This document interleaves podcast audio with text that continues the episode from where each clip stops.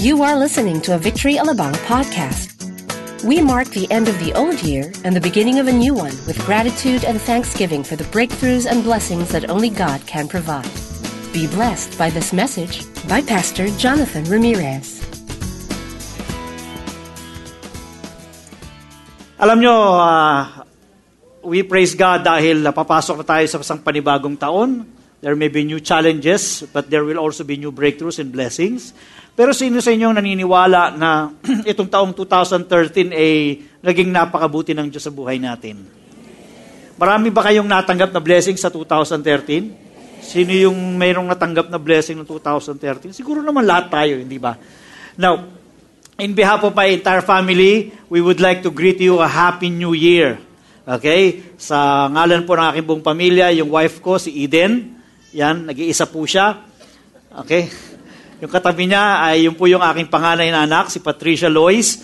At yung sumunod ay si Rina Kizaya at saka yung maporma doon. Ewan ko, hindi ko kilala yan eh. Okay. Isa po, ila po yung aking pamilya. At uh, actually po, kaya ako pinakita na rin yung picture na hindi lang para batiin kayo ng Happy New Year in behalf of my family, kundi para sabihin sa inyo na thankful kami kay God itong twenty thirteen. It is because It, isa ho itong, maraming blessing na binigay ang Panginoon sa amin. Alam ko sa inyo rin, hindi ba? Pero itong one thing na ito ay napakahalaga at yun po yung graduation ng aking anak. Okay, grad, taken po yan last October at hindi lamang po siya graduate, kundi bago pa siya graduate, eh meron na kagad kumuha ng trabaho sa kanya. Tunayan siya pa nga ang namili sa trabaho na ino-offer sa kanya. And uh, siya po ay graduate sa La Salle, Saint Benilde, at siya po ay graduate ng Human Resource. At ang kainaman po rong graduate siya ng walang boyfriend. Sino sa inyo, uh, mga daddy narito, masaya kayo pag uh, ang anak nyo graduate, walang boyfriend. Di ba? Uh, hindi yung gagraduate po lang, may nag-aabang na parang, ha, ha, kanyan. Siyempre, may pangarap naman tayo sa ating mga anak. Ang gusto natin, hindi lang sila makatapos ng pag-aaral, kundi maging successful sila sa buhay. Na hindi ka agad may nag-aabang na boyfriend na parang, parang ano, nakakatakot eh. So, pero praise God dahil matapos po ang uh, ilang taon ng pananalangin at pag-aayuno na huwag siyang matukso, breakthrough kami. Dahil siya po ay nakagraduate ng wala pong boyfriend. Hindi dahil sa walang manliligaw, marami, marami nagbibigay ng bulaklak, ng chocolate. Hindi naman ganong masarap yung chocolate na binibigay nila.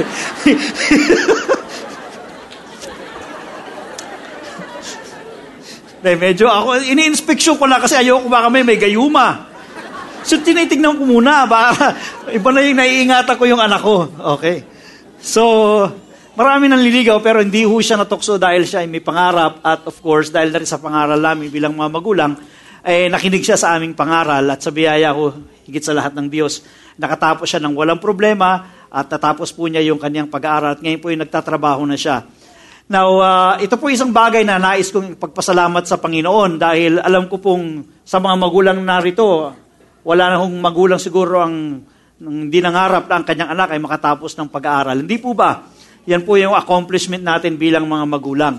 At uh, alam kong kayo ay marami rin kayong breakthrough. Sabi kasi, sa twenty thirteen, marami kaming breakthrough, marami kaming blessing. But this one thing, hindi ko malilimutan yan eh dahil yan ho, nagkaroon kami ng party with my relatives and relatives of my wife. Nagkaroon kami ng celebration because of her graduation. Now, kayo po, ano ho ba yung breakthrough ninyo? Ano yung great blessings ninyo na matatandaan ninyo on top of your mind kapag nabanggit yung twenty thirteen? Meron ho ba? Ba't ang lalim ng iniisip nyo? Para bang wala? Marami, di ba? Okay. Itong gagawin natin. Yung katabi ninyo, na hindi nyo kilala, kung hindi nyo kilala yan, pag kilala nyo, kumari umiwas naman kayo sa iba naman. Sabihin ninyo kung ano yung breakthrough o blessing, big blessing, either maring magandang trabaho, o either successful business, o kayo nagkaanak kayo, ikinasal kayo, at saka yung after na dikadikada ng pananalangin, nagka-boyfriend din kayo, ganyan, mga ganon. Isabihin ninyo, okay? Kwento ninyo. Bibigyan ko yung isang minuto para kausapin yung katabi ninyo. At lalapit ako para interviewin ko kayo para sabihin ninyo kung ano yung breakthrough ng katabi nyo. Okay? Okay, go!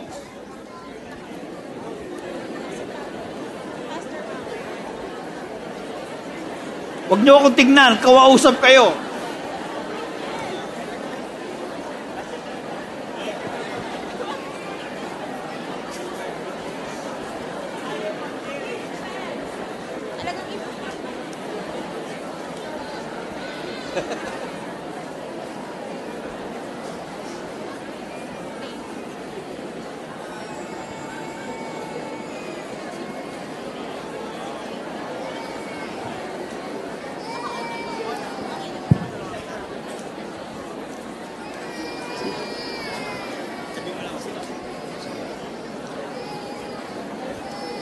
Thirty seconds.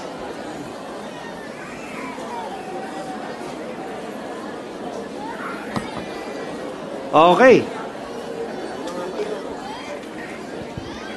Sige. Si Pastor King ho, lalapit sa inyo, sasabihin nyo ang pangalan nung nakausap ninyo at yung ano yung kanyang breakthrough.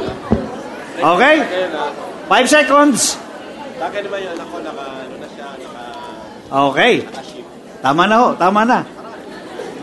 Okay. Sige, Pastor King, gumala ka nga, tumanap ka nung may breakthrough.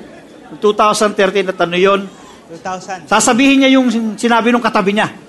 Okay? Sige ha. Anong pangalan mo? Jeline po. Tayo, tayo Jeline. Naman. Yan. Ito si Jeline. Jeline. Yan. Ito, paborito ko tong katabi mo eh. Oh, okay. Anong breakthrough ng iyong ano katabi? Ano yung breakthrough mo? Nung senior pala nung katabi mo. Kalakasan daw po, strength. Kalakasan lang? Kalakasan lang? Alam na ni Lord kung ano pang gusto ko. Yun. Sure ka? Parang hindi pa ganong sigurado. Parang tayo sa sigurado. Dito tayo. Ayan. Sir, ayaw mo tumingin sa akin. Yung mga hindi tumitingin, Pastor King, yun ang yung... Talagang nakaganon siya, oh. Sige, sabihin mo yung breakthrough ng katabi mo. Uh, for the last years sa schools niya, uh, na, dati siyang student, naging ano ulit siya, sunshine kids sa school niya. Tumaas yung mga grades niya ulit. So, so naging, nag-improve yung kanyang grades sa school. Okay, nag-improve yung grades sa school. Pa- tayo nga yung nag-improve ang grades. Yeah. Yan. Ano pangalan mo? Patricia Falarme. Patricia Falarme. Patricia. Okay, palakpakan natin si Patricia. Tumaas ang grades niya. Nga naman, breakthrough nga naman yun. Kami ni Pastor King noon, talaga naghihingalo yung mga grades namin. Nag-aaral kami. But siya, tumaas. Okay. Uh, nothing, one thing more. Ito na lang. Yes, ma'am. Meron ba? Yung, kwento mo yung nasa katabi mo. Okay. Uh, I'm Char... Sorry, what's your name? Charmaine po. Yung sa katabi ko, bali... Yung breakthrough niya, uh, he was diagnosed with a disease this year, pero uh, naging blessing kasi na-realize niya na napalapit siya sa family niya and very supportive yung friends niya sa akin. Yun, maganda yun. Ano pangalan niya? Yung... Si Charles. Si Charles. Palakpakan natin si Charles. May, na- may narinig ba kayo ron? Nagkaroon siya ng sakit, pero ang tinignan niya yung positibong resulta nung kanyang naging sakit dahil napalapit siya sa kanyang pamilya. Ito na tawag na all things work together for good. Amen? Palapakan po natin ang Panginoon. Okay. Kulang tayo sa oras. Alam kong marami kayong maikukwento ng mga breakthrough sa inyong mga sarili. But you know what? The proper attitude for us, Lord, in giving God the gratitude is so important. Dahil sa pamamagitan nun, kahit sa anong sitwasyon natin sa buhay, lalo na sa mga blessing natin, na i-honor natin at nag-glorify natin si Lord. Kaya po yung title po ng ating uh, uh, message ngayon is about gratitude. Sabihin natin, gratitude. At yan po ang ating pag-aaralan. Tumayo po tayong lahat. Ba- bago ko basahin yung aking teksto, allow me first to read this. Kasi para maintindihan po natin yung konteksto ng ating pag-aaralan. To be grateful is to recognize the love of God in everything He has given us. He has given us everything. Do you agree? Every breath we draw is a gift of His love. Every moment of existence is a grace, for it brings with it immense graces from Him. Another from Melody Beatty. Gratitude unlocks the fullness of life. Wow. It turns what we have into enough and more. It turns denial into acceptance, chaos to order, confusion to clarity. It can turn a meal into a feast, a house into a home, a stranger into a friend. Gratitude makes sense of our past, brings peace for today, and creates a vision for tomorrow. Napakaganda po about gratitude. Yan po yung ating pag-aaralan sa oras na ito. Let us read our Bible in in uh, in Psalm one oh five, beginning verse one up to five. Shout for joy to the Lord, all the earth. Worship the Lord with gladness and come before Him with joyful songs. Know that the Lord is God. It is He who made us, and we are His. We are His people, the sheep of His pasture. Enter His gates with thanksgiving and His courts with praise. Give thanks to Him and praise His name. For the Lord is good, and His love endures forever. His faithfulness continues through all generation. Manalangin tayong lahat. Lord, salamat po sa araw na ito. Kami mag-aaral lang yung salita. Tulungan mo po kami at maunawaan namin ito at ma-apply sa aming buhay. Salamat po, Diyos, itong aming dalangin sa pangalan ni Jesus. Amen. Mako po tayong lahat. Ito po ang magiging ta- pagtalakay po natin sa mga talatang ito, sa Psalm one hundred, beginning verse one up to five. Ito po ay may binubuo ng tatlo. Pag-uusapan po natin yung attitude natin, uh, yung attitude of gratitude toward God na ipinapahayag sa pamamagitan ng tatlong bagay na ito. Worship Him, know Him, and thank Him. Unahin po natin yung pagsamba sa Kanya. Worship Him. Sabi natin, worship Him. Worship. Sabi po ng verse one and two, shout for joy to the Lord, all the earth. Worship the Lord with gladness. Come before Him with joyful songs. Now, ito pong nasa one and two talks about worship. And I think that is the proper attitude for us as we thank God for the past days and months of this year, two thousand thirteen. Sabi po ron, shouts for joy. Sabihin nyo, shout. shout. Marami pong sigaw sa, sa, sa panahong ito. Iba't ibang klaseng sigaw. Pagka may mga nagraralit, may dalang placard, eh sinisigaw, ibagsak ang imperialismo, ibagsak ang, uh, ibagsak ang gobyerno. Okay? Ibang klaseng sigaw po yan. Diba? Meron mga sumisigaw dahil sa sobrang sakit. Lalo na yung mga nanganganak. Uh, sinisigaw, isinisisi yung kanyang uh, asawa. Okay. Marami pong sigaw. Pagkagising mo ng umaga at di kayo nagkakasundo ni misis, sigawan sa isa't isa, hindi yata magandang sigaw yan. Pero ibang kaklasik po yung sigaw na binabanggit dito. Ito po yung sigaw na kakaglorify kay Lord. Amen. Sabi rin, shouts for joy the Lord, for the, to the Lord, all the earth. Ito po yung klase ng sigaw na nagbibigay ng karangalan sa Diyos. Galing po ito sa isang Hebrew word na ruwa, meaning jubilant shouting, shout in triumph. Dahil po nung panahon yon, kapag kasi sila Haring David ay dumarating mula sa kanilang labanan, sila po yung sinasalubong ng mga tao, nakahilera po sila. So dumarating yung mga sundalo at yung tagapanguna o minsan yung hari at ang mga tao ay nagsisigawan. They were making a joyful shout. Ibig sabihin, ito po ay pinupuri nila yung mga lumaban sa gera sa pangunguna ng kanilang hari. Na ang tanong ko po, sino ang tunay nating hari? Si Jesus, amen? So when we make a shout for joy, meaning we are thanking God for the victory na binigay ng Panginoon sa atin na pinangunahan ng Diyos, amen? Ito po yung klase ng sigaw na nagbibigay ng karangalan sa Panginoon. I remember, merong isang taong kilala, sabi niya, ah, pagka praise and worship, ayokong dumalo. Bakit? Kasi puro may ingay eh. Sumisigaw sila.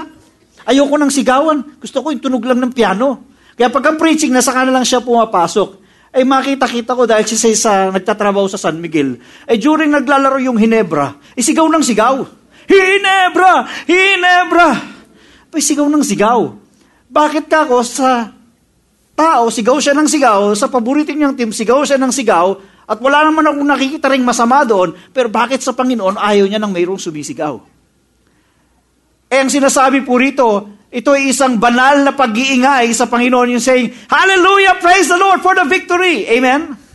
Ito po ay isang pagpupuri, eh, pinagmamalaki mo kung ano ang ginawa ng Diyos sa buhay mo.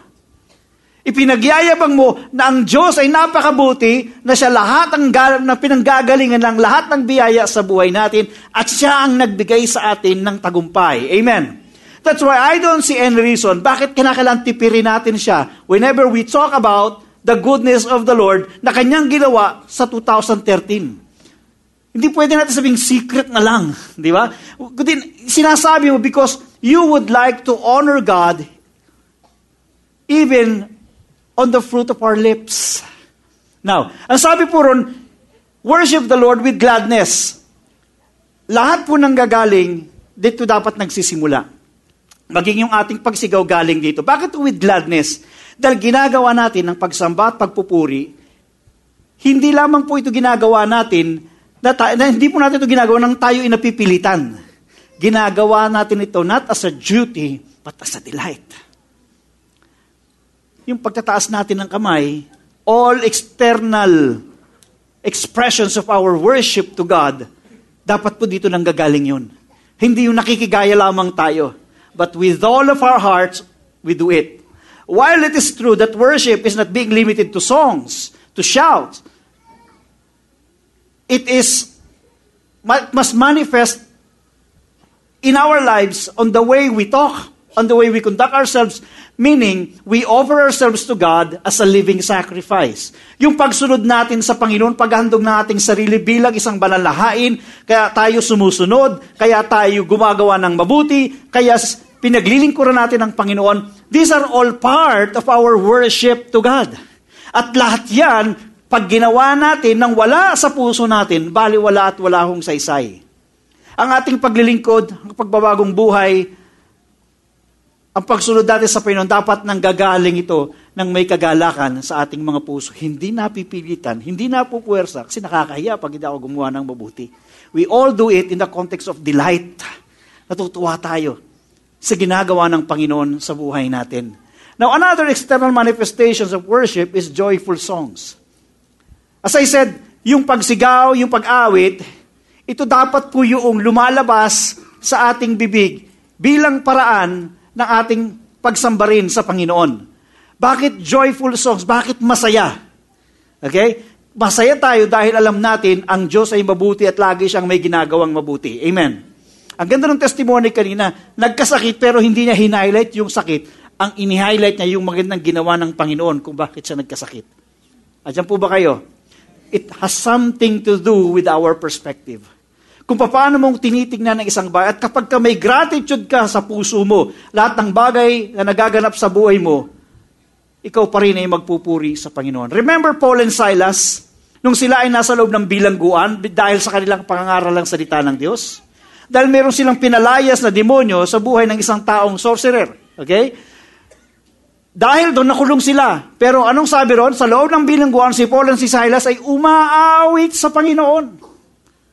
At narinig ng mga kapwa nila bilanggo, ibig sabihin, hindi sila umaawit ng pabulong. Andiyan po ba kayo?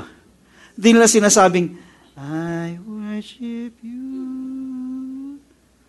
Kumakanta sila ng malakas.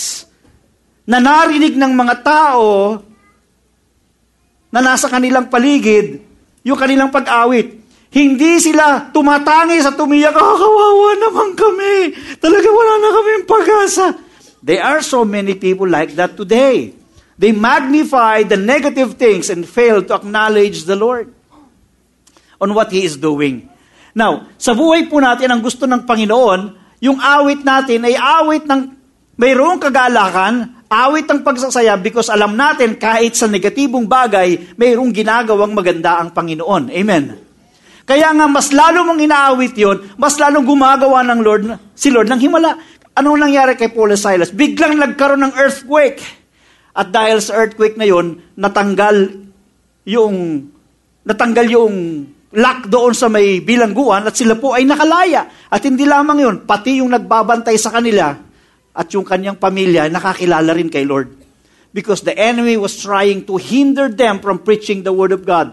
But because they had the proper attitude of giving gratitude to God even in difficult times, nagkaroon ng tinatawag na spiritual earthquake at pati yung tanikala ng spiritual blindness on the part of the guard ay natanggal at silang lahat at kanyang pamilya ay nakakilala sa Diyos. Amen.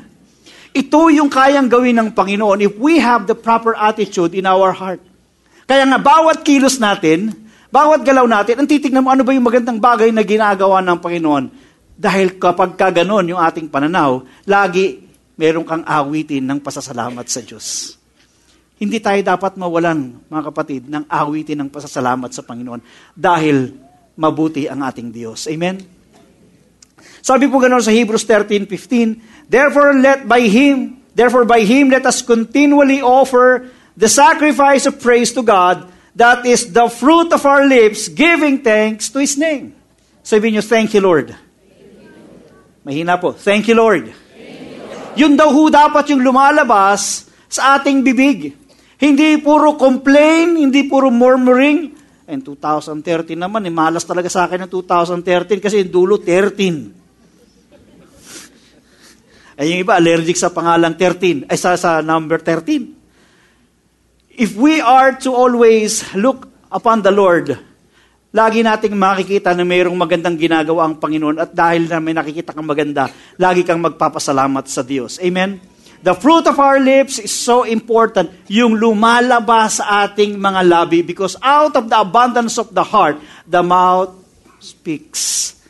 At laging lalabas yung pagbibigay natin ng pasasalamat sa Kanya. Amen? Pangalawa is the word know Him. Okay? Sabi ng Psalm one hundred verse three, know that the Lord is God.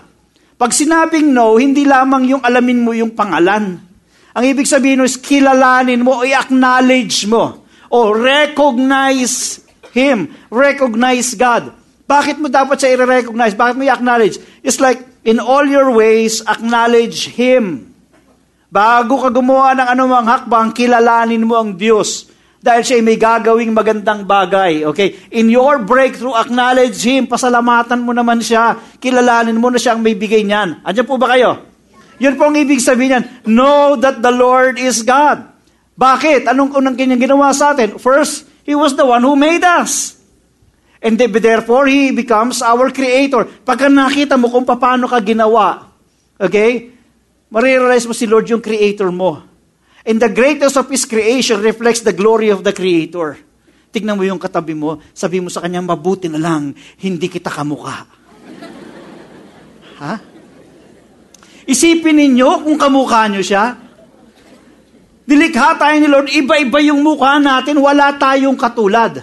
At let me tell you this, ha? Yang mukha na yan na meron ka, walang ibang babagayan kundi ikaw. Subukan mong ipagpalit yan, hindi papayag. Okay, humanap ka ng gusto mong mukha at pakipagpalit ka, hindi papayag. Kasi yung mukhang yan, walang ibang babagayan kundi ikaw. That is, you, because nilikha ka ng Panginoon with such uniqueness. And therefore, knowing that God created us, meaning He is therefore our Creator. Pangalawa, we are His people. We belong to Him. Amen.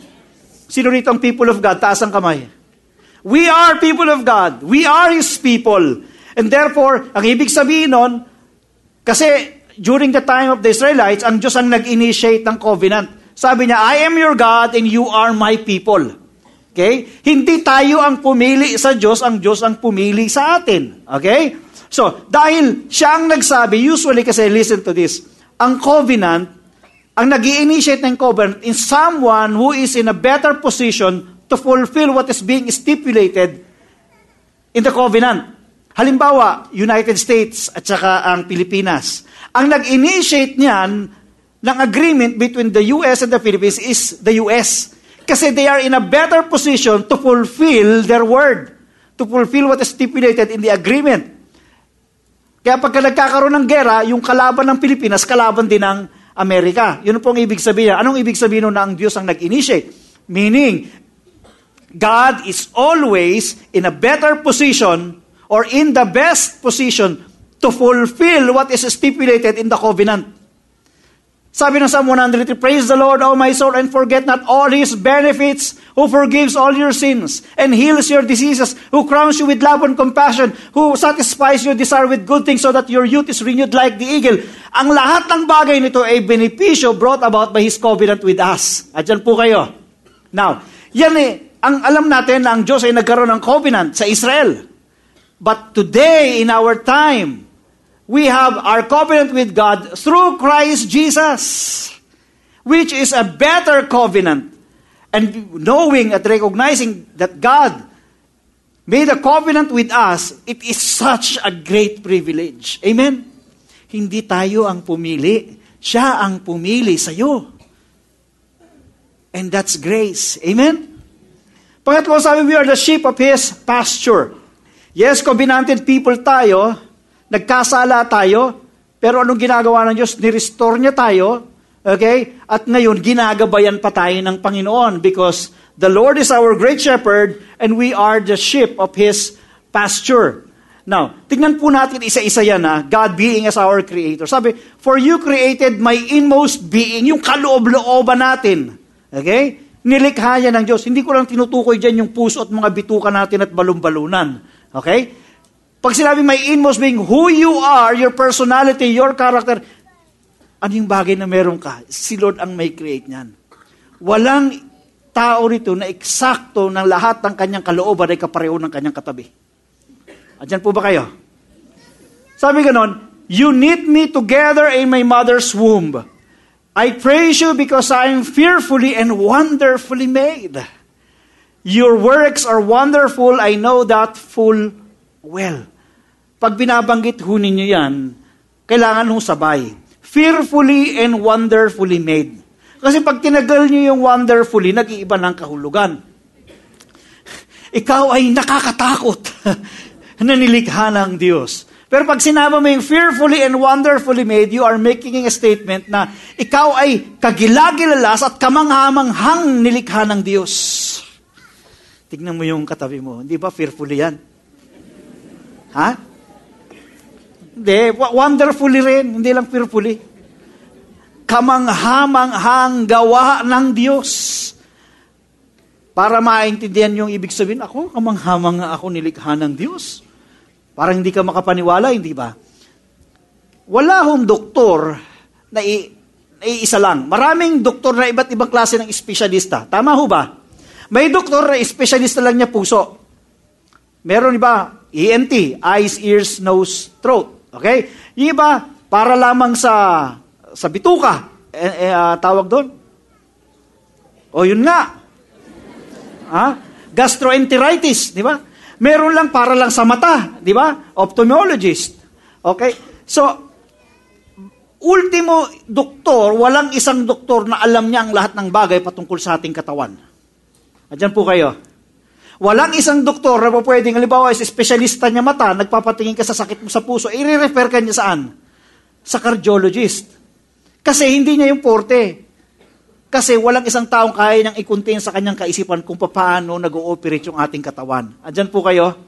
Kahit nga, matagal na siyang doktor, ina-upgrade pa yung kanyang knowledge patungkol doon sa minamaster niyang specialist sa kanyang, sa kanyang, sa kanyang trabaho, sa kanyang profesyon. Ganon tayo nilikha ng Diyos. Meaning, kung meron mang dakilang manggagamot, ay walang iba talaga kundi ang Diyos. Bakit? Siya lang ang nakakaalam ng buong takbo ng ating sistema. Noon hindi ko maisip na kapag ka nagugutom tayo, yung palang bituka, nagsisend ng communication sa brain at sinasabing gutom na ako. Di ba pag nagugutom kayo, alam nyo, hindi ba? Nasa lagay sa isip nyo, gutom na ako, tapos nakakita nyo yung chicken joy. Kino-communicate pala yan. Pag masakit ang paa mo na daganan, ikino-communicate nun sa utak mo na masakit. No? Paano kaya kung naipit ka, naipit ang naipit, tapos after one hour, sabi mo, aray!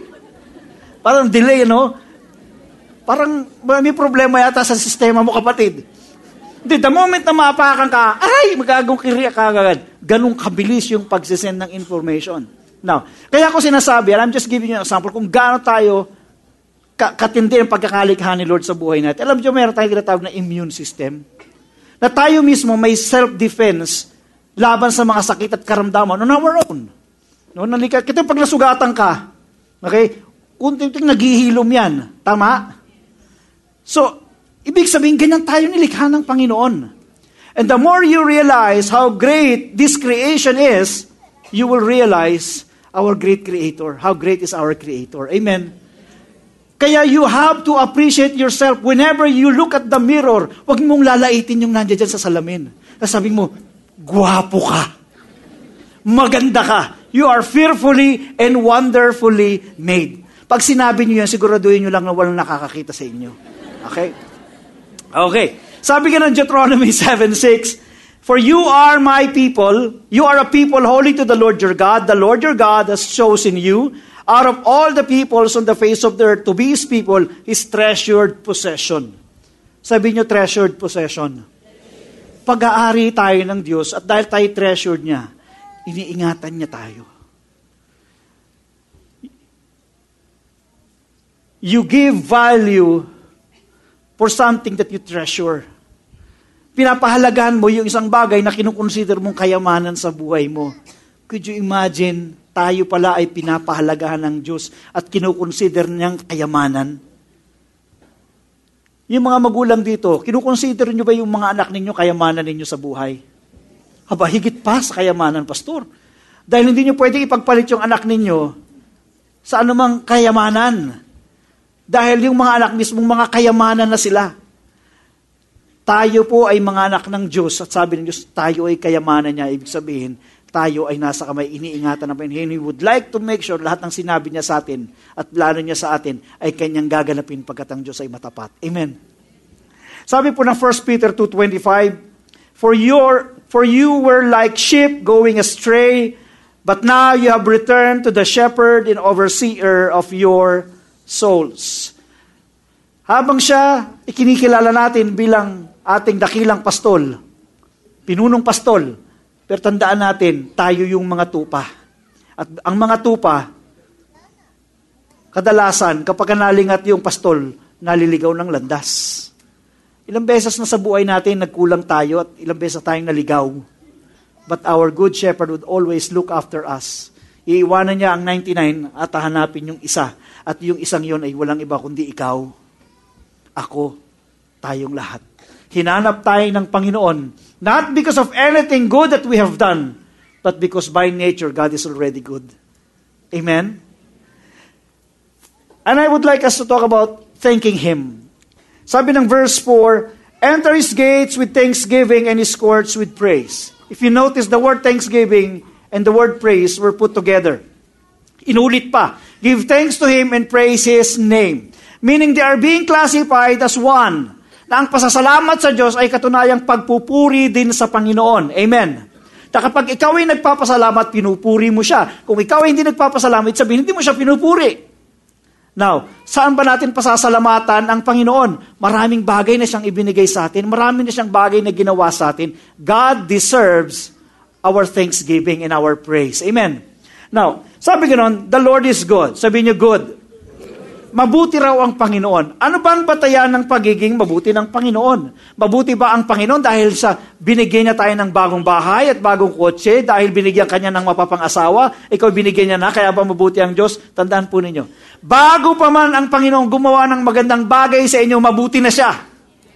Wala siya nga dapat gawin para hindi siya maging mabuti, dahil ang Diyos by nature ay mabuti na. Wala pa siyang ginagawa sa buhay natin, mabuti na ang Panginoon. Pero ang kainaman dito, ang Diyos, hindi naman niya sinabing, ako'y mabuti, kundi ipinadadama niya yung kanyang kabutihan sa, bahay, sa buhay ng bawat isa. Sa ating pamilya, pinararamdam ng Diyos yung kanyang kabutihan.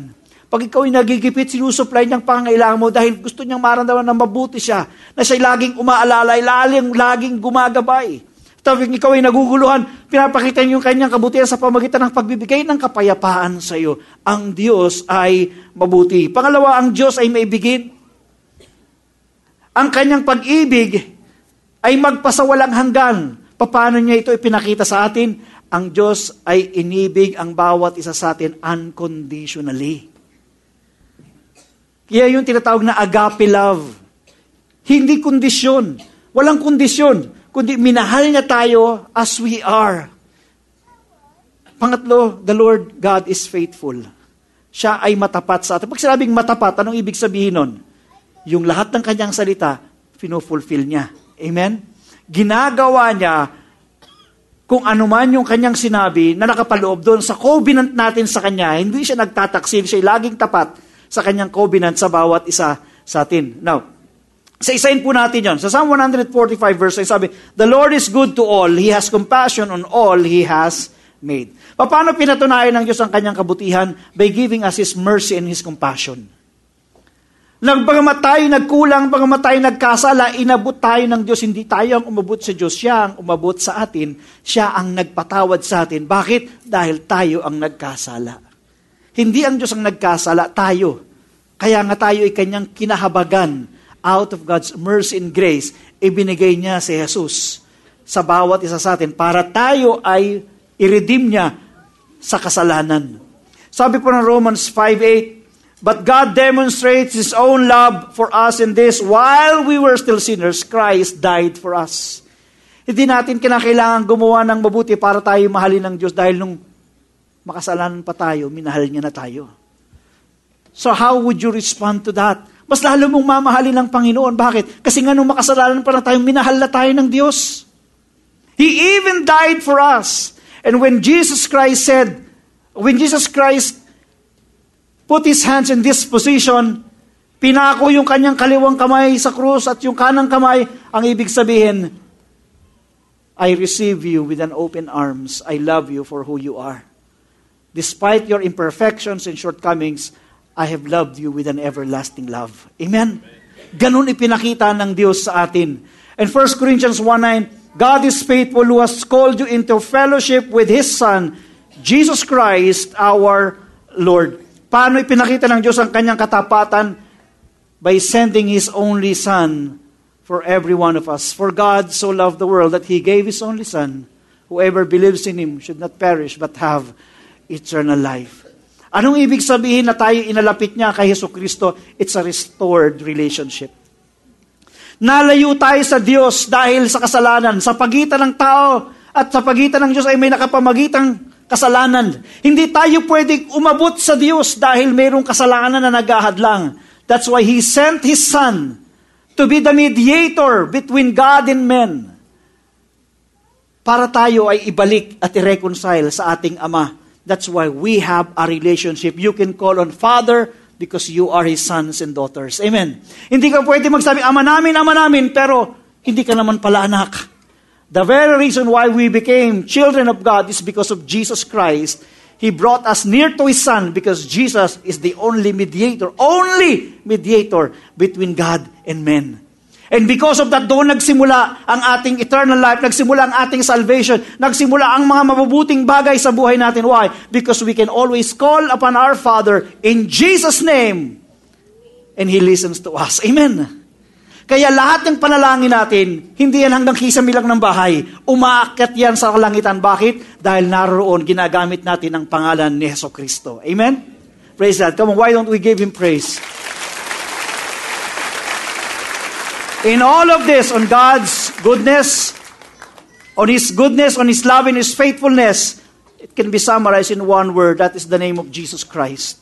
Christ is the greatest expression of God's goodness, love, and faithfulness.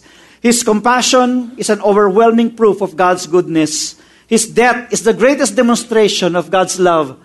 His salvation is the exceeding result of God's faithfulness. Mga kapatid, why do we need to worship Him? Why do we need to recognize or know Him? Why do we need to thank Him? We need to do all of those things with joy and gladness of our hearts, not only because of the things that He has done, but because of who He is. Because of who He is, He is worthy. Not only that He is worthy, He made Himself realized by His people that indeed He is worthy.